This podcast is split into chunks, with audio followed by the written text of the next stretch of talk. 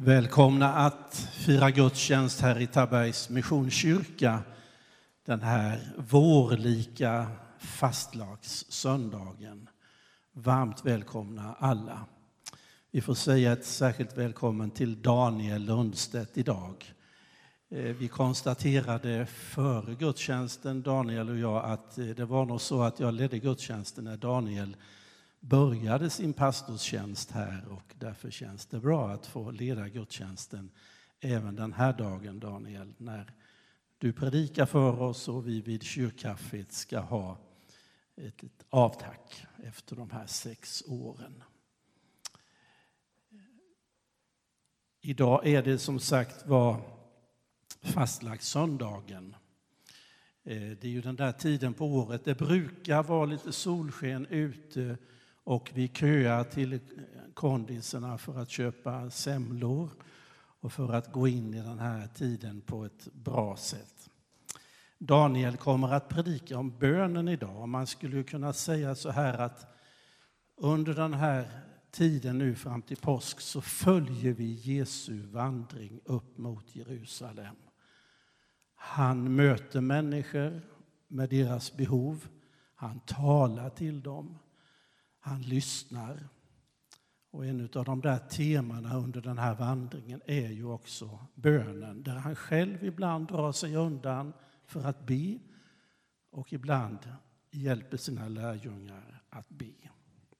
Och vi ska börja vår gudstjänst idag med att sjunga fastlagssöndagens psalm nummer 135, Se vi gå upp till Jerusalem.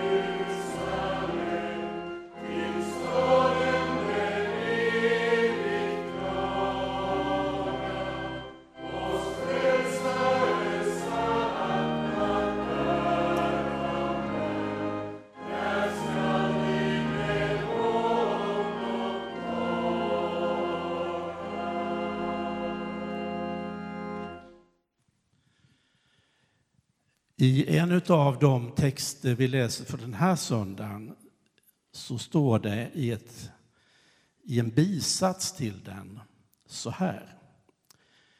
Det var nu på väg upp mot Jerusalem och Jesus gick först. Det där har jag tänkt på de senaste dagarna rätt mycket. Jesus gick först. Det där är ett uttryck som finns på flera ställen i evangelierna, att Jesus går före. Det finns ingen situation i livet, finns inte en plats på denna jorden, finns inte någonting som vi människor är på väg att möta utan att Jesus är före oss där. Det är ett oerhört stort glädjebud i det konstaterandet.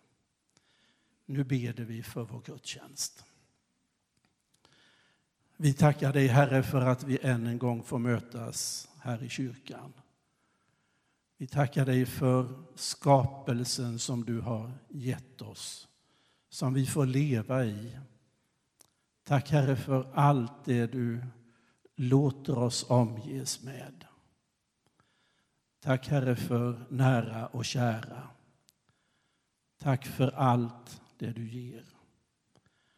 Men framför allt Herre tackar vi dig för att vad som än sker i livet så har du gått före oss dit. Hjälp oss Herre att se den tryggheten som vi kan få äga i livet. Nu ber vi Herre att få gudstjänst få vara fylld av tilltal från din värld som ger oss mod och hopp och kraft inför vår livsvandring här. Vi ber det så, Herre, i Jesu namn. Amen.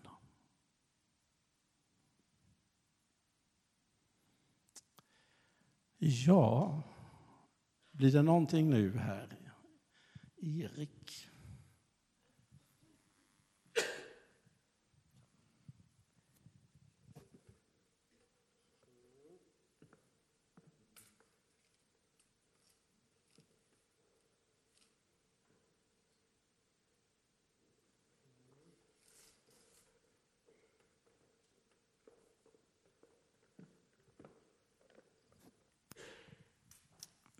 Vad säger du Erik, tror du att det är tillräckligt stort här eller? Nej, nej jag tror att det blir väldigt tajt faktiskt. Alltså den verkar lite liten tycker jag. Men eh, vi får väl försöka ändå. Ja, vi får göra ett försök. Den, den var mycket större i verkligheten, men vi, vi gör ett försök. Mm. Okej, okay, nu behöver vi er hjälp. Vi kör den röda tråden genom Gamla testamentet. Eh, Erik här, han får gestalta en av personerna i Gamla testamentet. Vi har en stor utmaning framför oss eh, och det är ont om plats också. Eh, och vi behöver er hjälp. Först så behöver Erik lite barn som kan hjälpa honom med den här utmaningen. Är det några som vill? Ni bara komma upp, alla som vill hjälpa till, kom upp. Vi behöver många som hjälper till med det här. Så kom alla som känner för att hjälpa till. Många, många, många barn.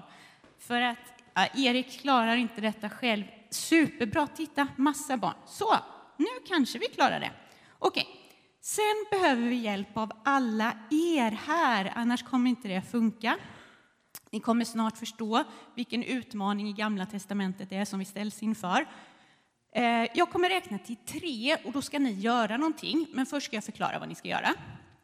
Jag vill att ni ska tänka på varsitt djur. Alla ni som sitter här, ni ska tänka på varsitt djur.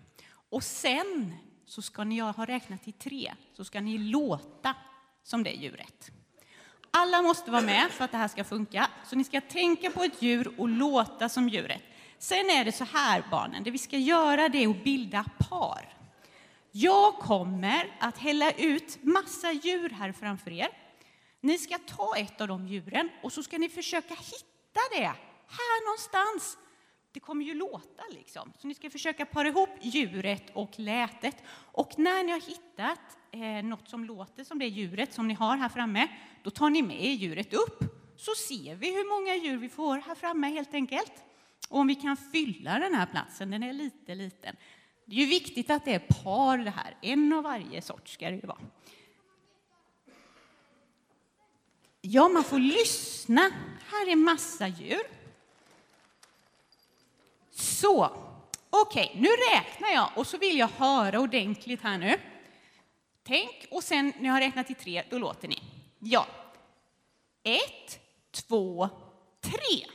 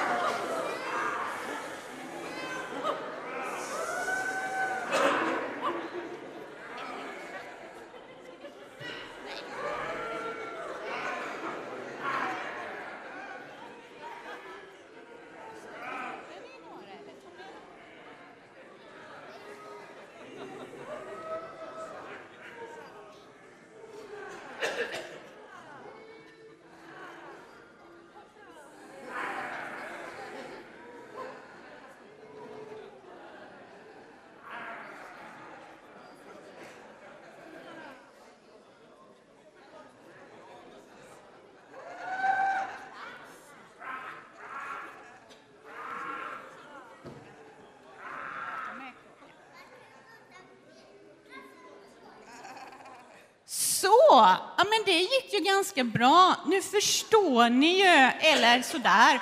Men ni förstår ju nu vilken utmaning som Noa hade när han skulle samla alla djur, två varje, och få in dem här i arken. Jättebra jobbat! Tack för er hjälp och tack till alla barn. Nu går vi till söndags.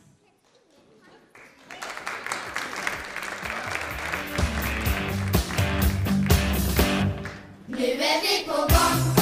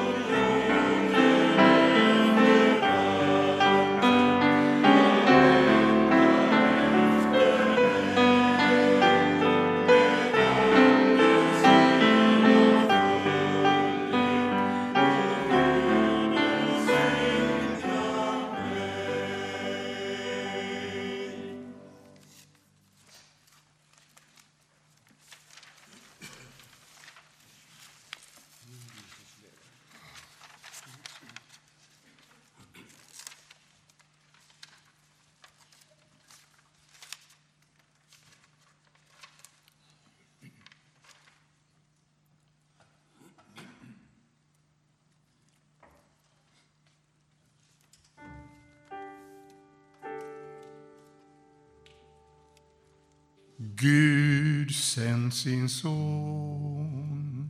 Hans namn är Jesus. Han kom till oss med sin kärlek ren. Han gav sitt liv för att ge oss frälsning. Hans tomma grav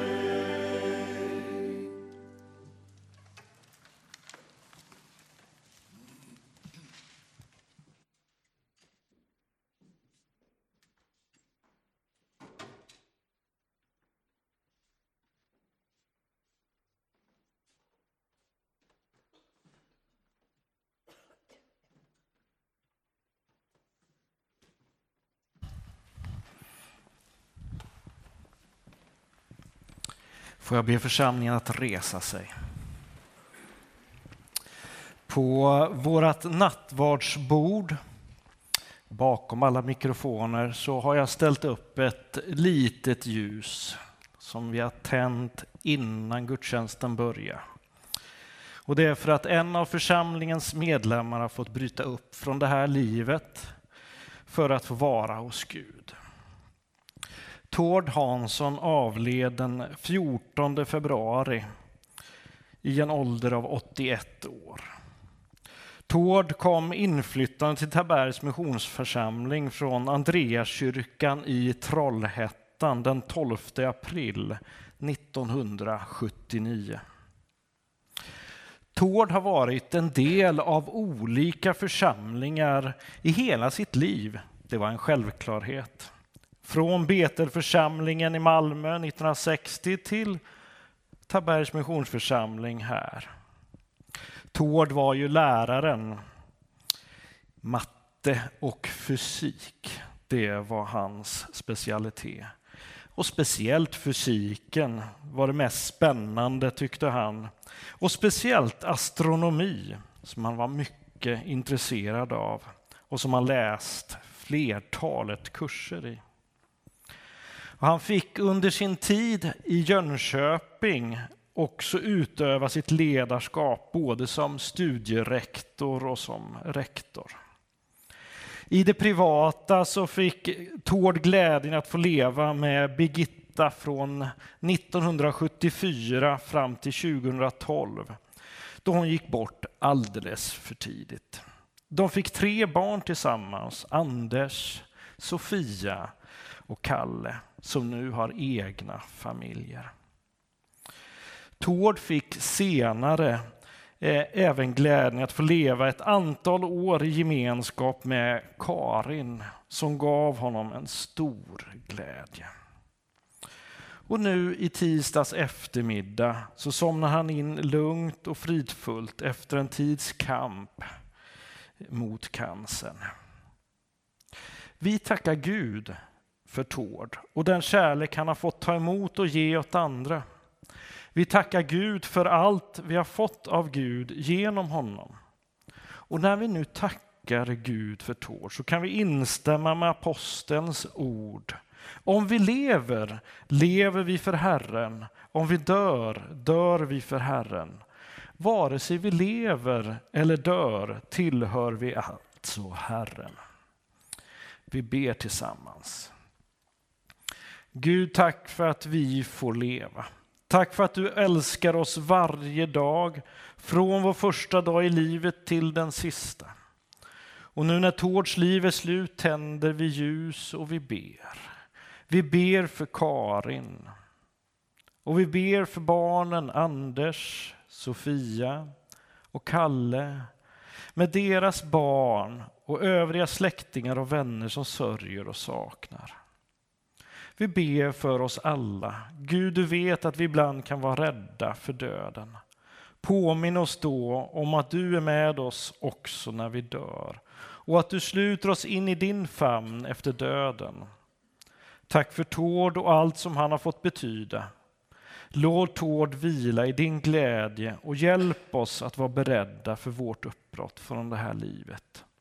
Amen. Varsågoda och sitt.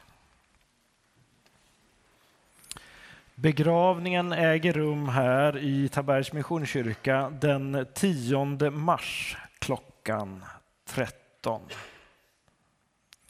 Nu sjunger vi tillsammans salmen 252. Hela vägen går han med mig.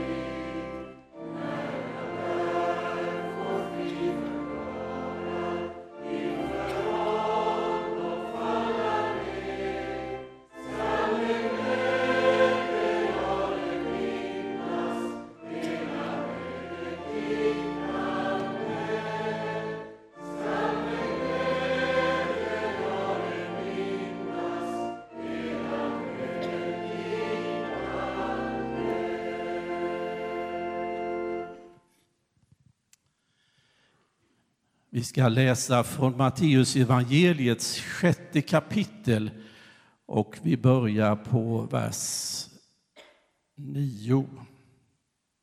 Nej, vi börjar på vers 5, ursäkta mig. Det är Jesus som säger När ni ber ska ni inte göra som hycklarna. De älskar att stå och be i synagogorna och i gathörnen för att människorna ska se dem. Sannerligen, de har redan fått ut sin lön. Nej, när du ber, gå då in i din kammare, stäng dörren och be sedan till din fader som är i det fördolda. Då skall din fader som ser i det fördolda belöna dig. Och när ni ber ska ni inte rabbla tomma ord som hedningarna. De tror att de blir bönhörda för de många ordens skull. Gör inte som dem, ty er fader vet vad ni behöver redan innan ni har bett honom om det. Så ska ni be. Vår Fader som är i himlen. Låt ditt namn bli helgat. Låt ditt rike komma. Låt din vilja ske på jorden så som i himlen.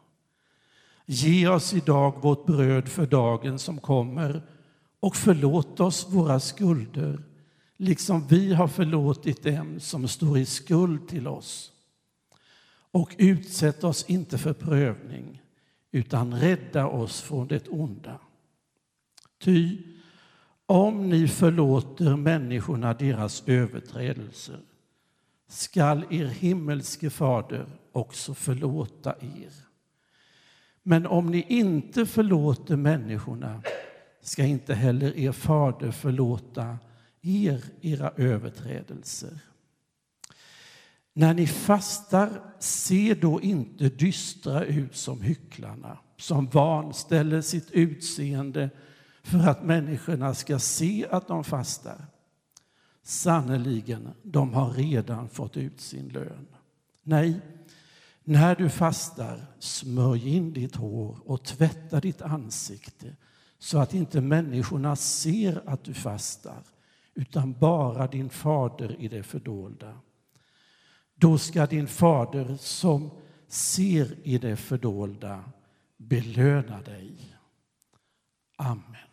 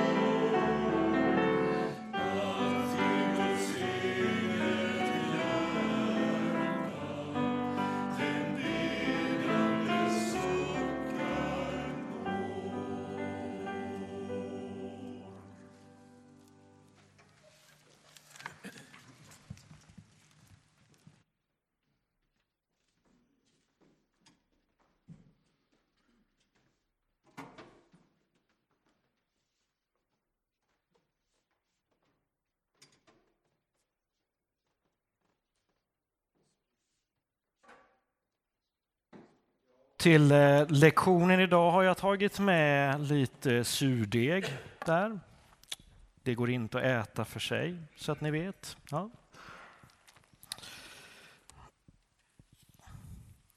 Att predika om bön som vi har gjort nu under ett antal gånger.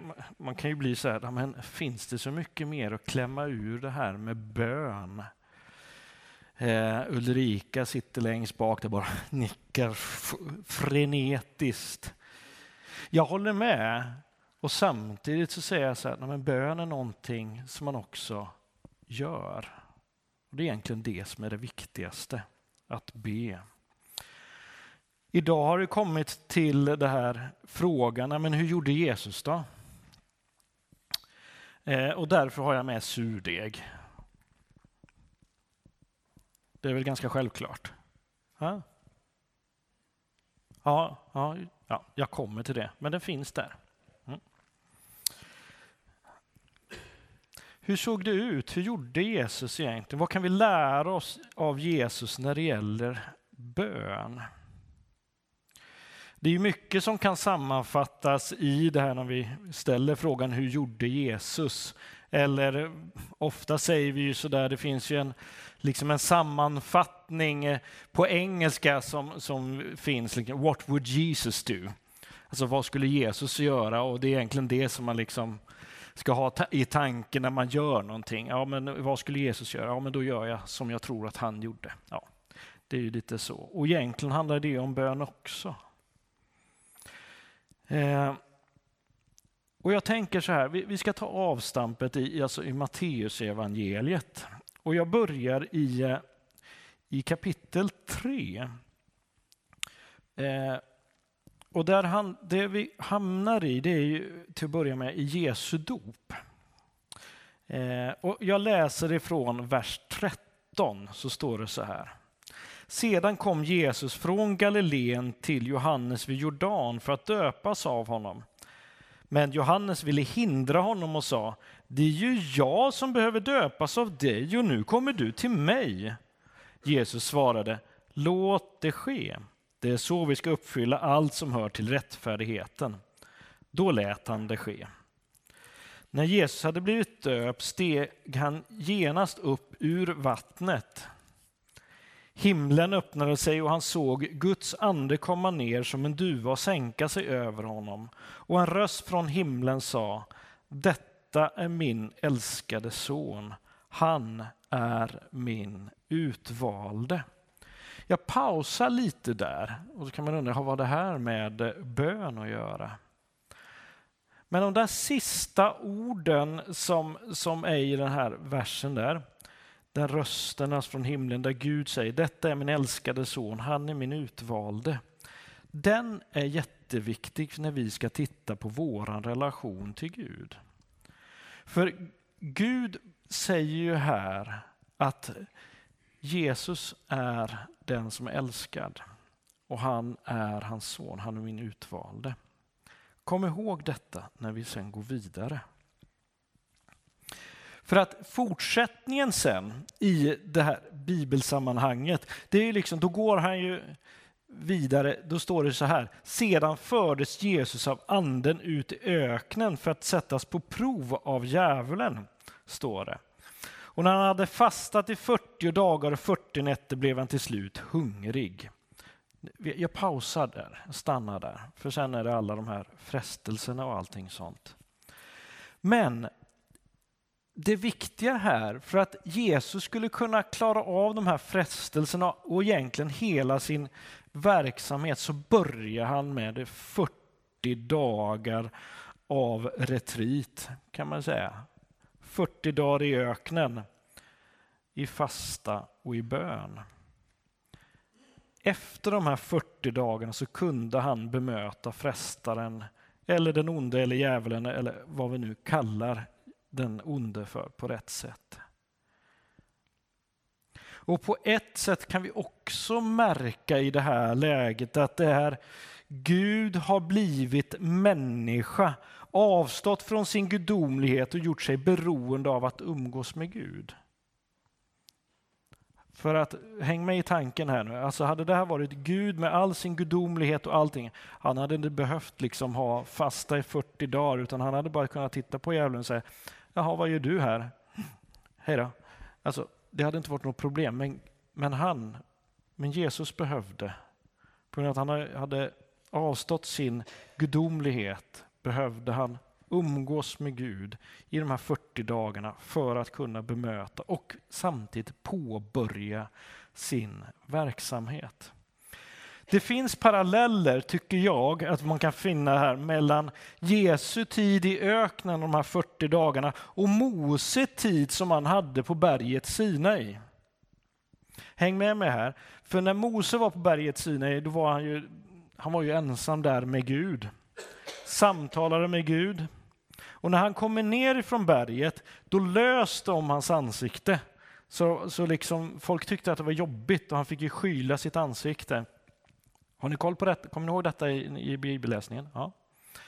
Eh, så var det ju inte för Jesus. När Jesus liksom hade umgåtts med Gud, det löser inte om hans ansikte. Men om du läser vidare i Matteus så, kommer du, så märker du det att människor kom till honom och han la sina händer på dem och de blev friska. Och det var till och med så att eh, nej men, jag, det, det, jag får ju nästan känslan av att han hade inte kontroll över detta, vilka som blev helade. För det var till och med så att folk sa, nej men kan vi bara få röra vid manteltofsen liksom, där så, så, kan, så blir vi helade. Och det hände ju liksom att folk bara rörde vid honom, så blev de helade. Det hände någonting i hans relation med Gud de här 40 dagarna så att Guds kraft kom ut hela tiden. Men under hela tiden vidare så tar han ny tid med Gud. Det är en pågående relation som finns med hela hans liv. När han ställs inför större problem, ja då tar han ännu mer tid med Gud.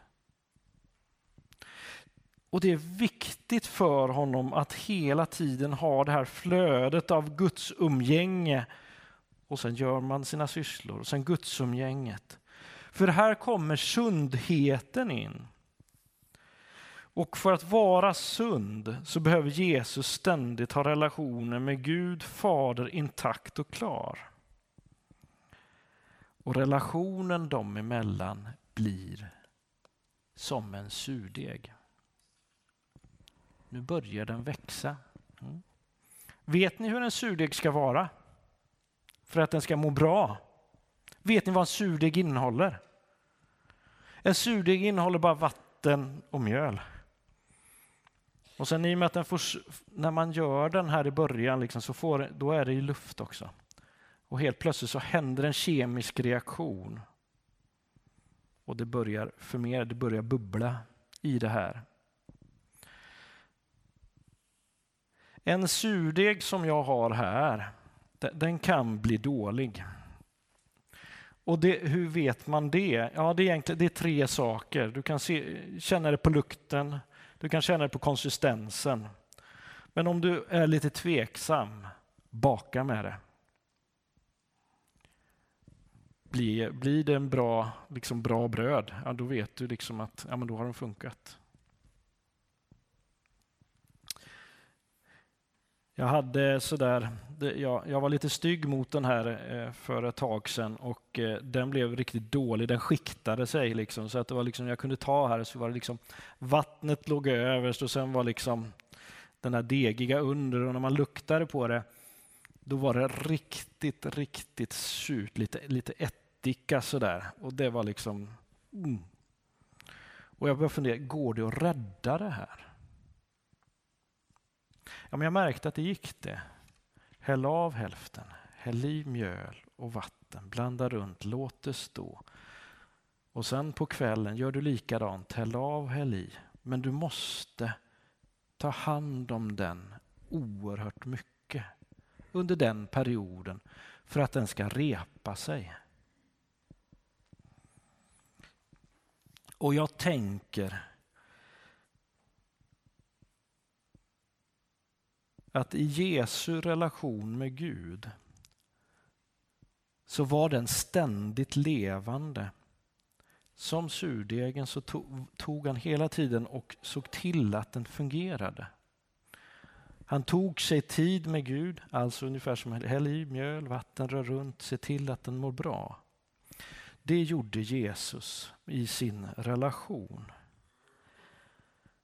Och eh, om vi ska se oss och surdeg, för jag tror ofta det blir att vår relation till Gud blir sämre. Men jag säger som så, det är inte kört. Tänk på surdegen, men du behöver ta mer tid för att du ska bygga upp relationen igen.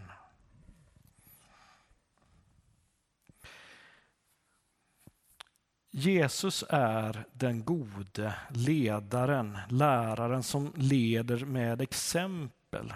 Det var ju så han lärde sina lärjungar hur det skulle vara. Han bad till Gud. Han gjorde det varje dag. Och han gjorde det till, till den grad att lärjungarna ville ha undervisning. Ja, men hur ska man ju be nu? Ja, för de har ju sett Jesus göra detta. För att det var ju faktiskt så att för lärjungarna till Jesus så var ju Jesus plusmagneten och de kanske var minusmagneter men på grund av de här olika så ville de hela tiden vara tillsammans. De drogs till honom. Och Jesus hade gjort olika val i sitt liv och ett av de här valen var ju att be. Vilket var vanligt förekommande bland olika lärare och så. Och lärjungarna fick ju lära sig hur de skulle be. Och det var det som Stig-Arne läste här. Och eh, det som är det stora som han säger att du ska be till, eh, till er fader. Och nu går jag tillbaka till det Gud sa när han vid dopet. Det här är min älskade son. Lyssna på honom. Det här är min älskade son. Jesus inbjuder lärjungarna i den relationen till hans far.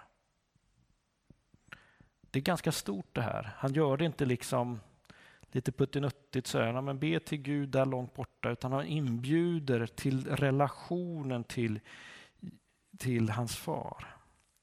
Till den som säger, du är mitt älskade barn.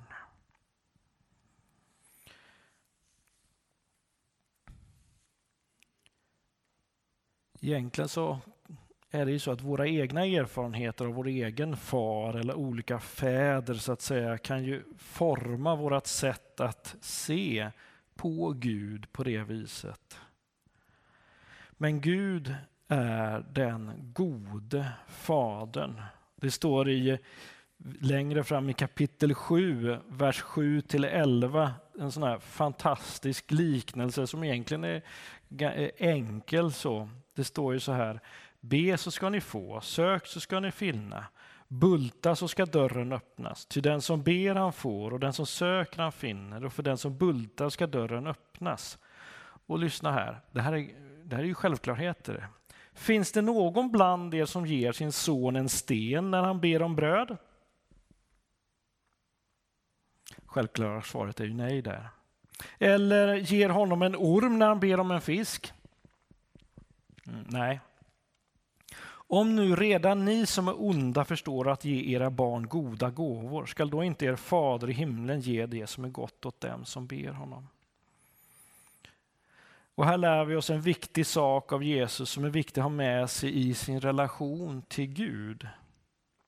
Och det är att Gud är god. Det här är ju, liknelsen är ju så otroligt förenklad. För varje förälder är det självklart att man ger goda saker till sina barn. En sten eller orm ger man inte och det är så självklart att liknelsen blir löjlig. Men liknelsen tar ett språng med jämförelsen mellan oss som föräldrar på jorden och Guds faderskap i himlen. Vi anses ha ondska i oss.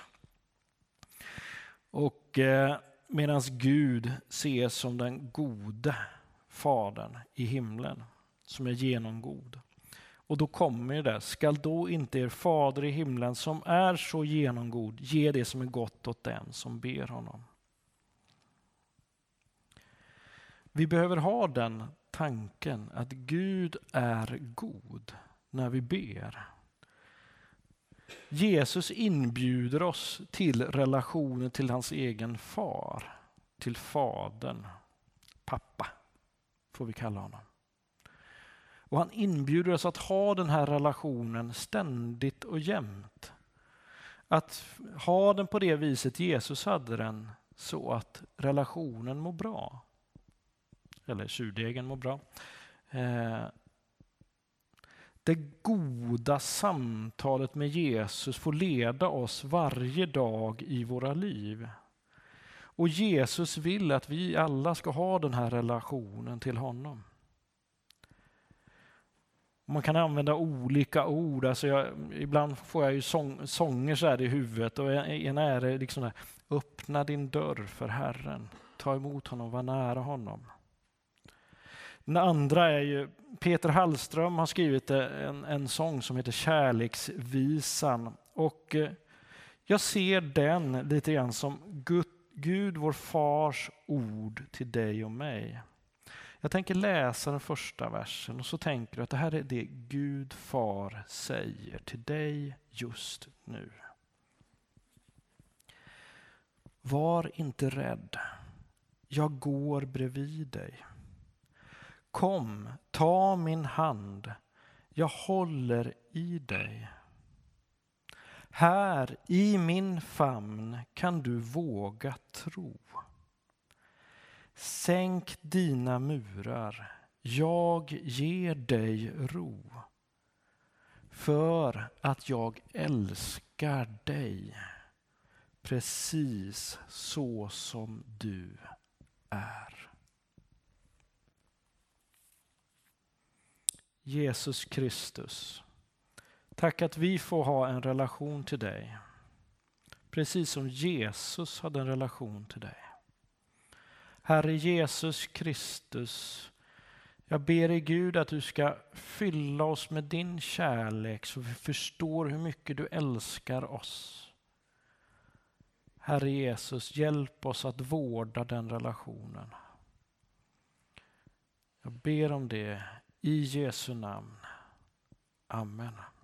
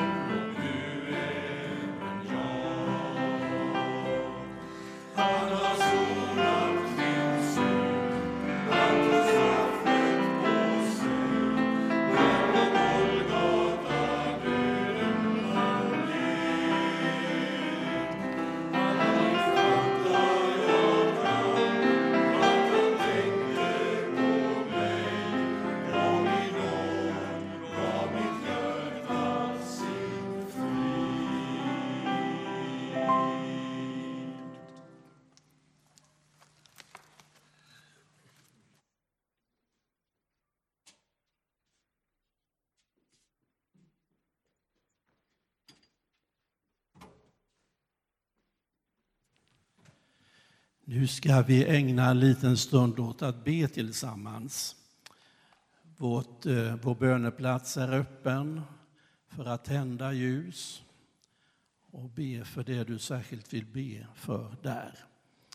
Vill du skriva en lapp så gör det. Viker du den inte så läser vi upp det du har skrivit som är ditt böneämne. Viker du den så vet du och vår Herre om vad det står på den. Och när vi har gjort det här tillsammans så har vi några gemensamma förbönsämnen efter det. Och under tiden nu som vi låter ljusbäraren få vara i centrum så ska vi sjunga tillsammans. Eh, det enda som bär när allting annat vacklar. Ni har den i psalmboken och ni har den på väggen här framför. 828 är det i psalmboken. Nu sjunger vi och ber tillsammans.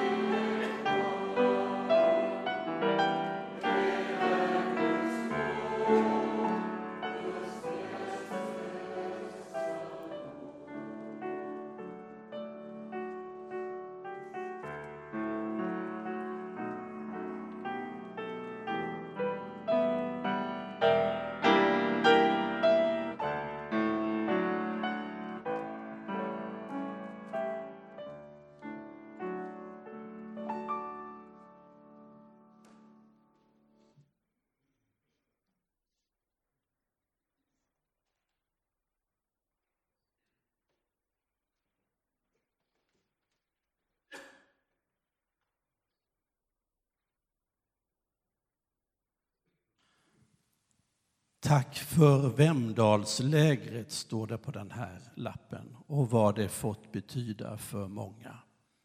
Vi hade många tonåringar i Vemdalen i veckan och det ska vi tacka Gud för. Låt oss be.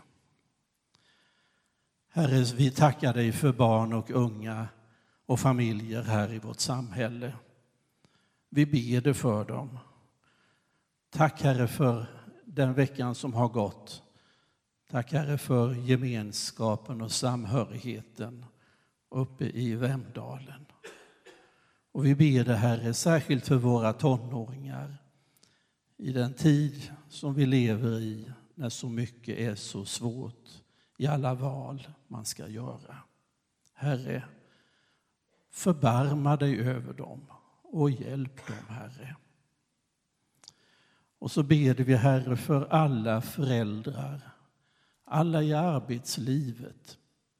Du vet vad de står inför under den här veckan som kommer. Herre, du har satt oss här på jorden för att förvalta den goda skapelsen som du har gett oss. Och Herre, se till vårt arbetsliv så att det också får vara ett led i vårt sätt att förvalta det du har gett oss. Och vi, Herre, som börjar bli till åren och lite äldre. Herre, du vet vad vi behöver när våra kroppar inte alltid fungerar som de ska. Och när vi börjar fundera mer på vad som ska hända där framme. Herre, ge oss mod och hopp och glädje även under den här livsfasen i livet. Och så Herre beder vi för katastrofen i Turkiet och Syrien. Alla människor som har drabbats. Det är så ofattbart för oss som lever här. Vi ber det Herre om att hjälpa bete och återuppbyggnad får komma till stånd så snart det bara går. Och vi ber det Herre för krigets offer i Ukraina. Vi ber det för samhjälpssändningar ner dit. Tack Herre för alla de som är volontärer och vill hjälpa till och bidra med att människor i krigets Ukraina får hjälp och stöd i dessa dagar. Allt detta, Herre, överlämnar vi i dina barmhärtiga och goda händer. Och tack Herre för att du hör bön. Och så får vi be de där orden du själv har lärt oss att be. Vår Fader, du som är i himlen. Låt ditt namn bli helgat. Låt ditt rike komma. Låt din vilja ske på jorden så som i himlen. Ge oss idag det bröd vi behöver och förlåt oss våra skulder liksom vi har förlåtit dem som står i skuld till oss. Och utsätt oss inte för prövning utan rädda oss från det onda. Ditt är riket, din är makten och äran i evighet. Amen.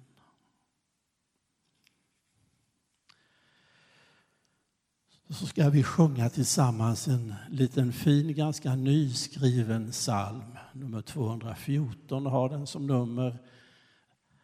Och den sjunger vi tillsammans. Och sen avslutar Tabergsbröderna vår gudstjänst.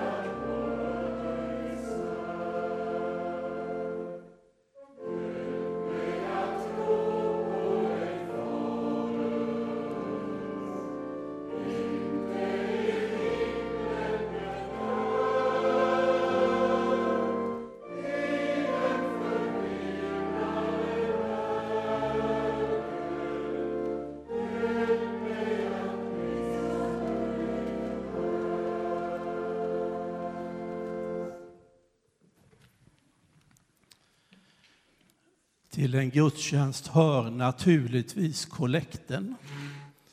Numera så låter vi ju inte kollektboxarna gå runt. Ni som har kontanter kan ge vid utgången och vi andra swishar till vår församling och dess verksamhet.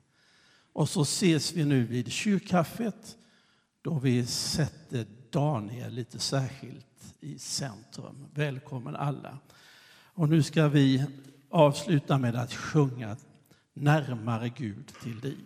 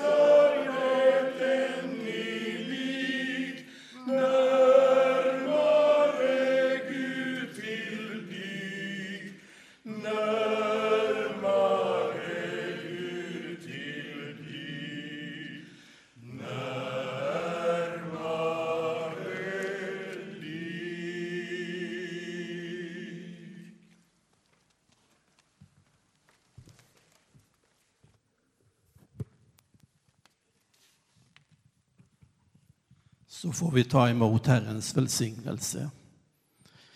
Herren välsigna oss och bevara oss. Herren låt sitt ansikte lysa över oss och vara oss nådig. Herren vände sitt ansikte till oss och giv oss frid. I Faderns, Sonens och den helige Andes namn.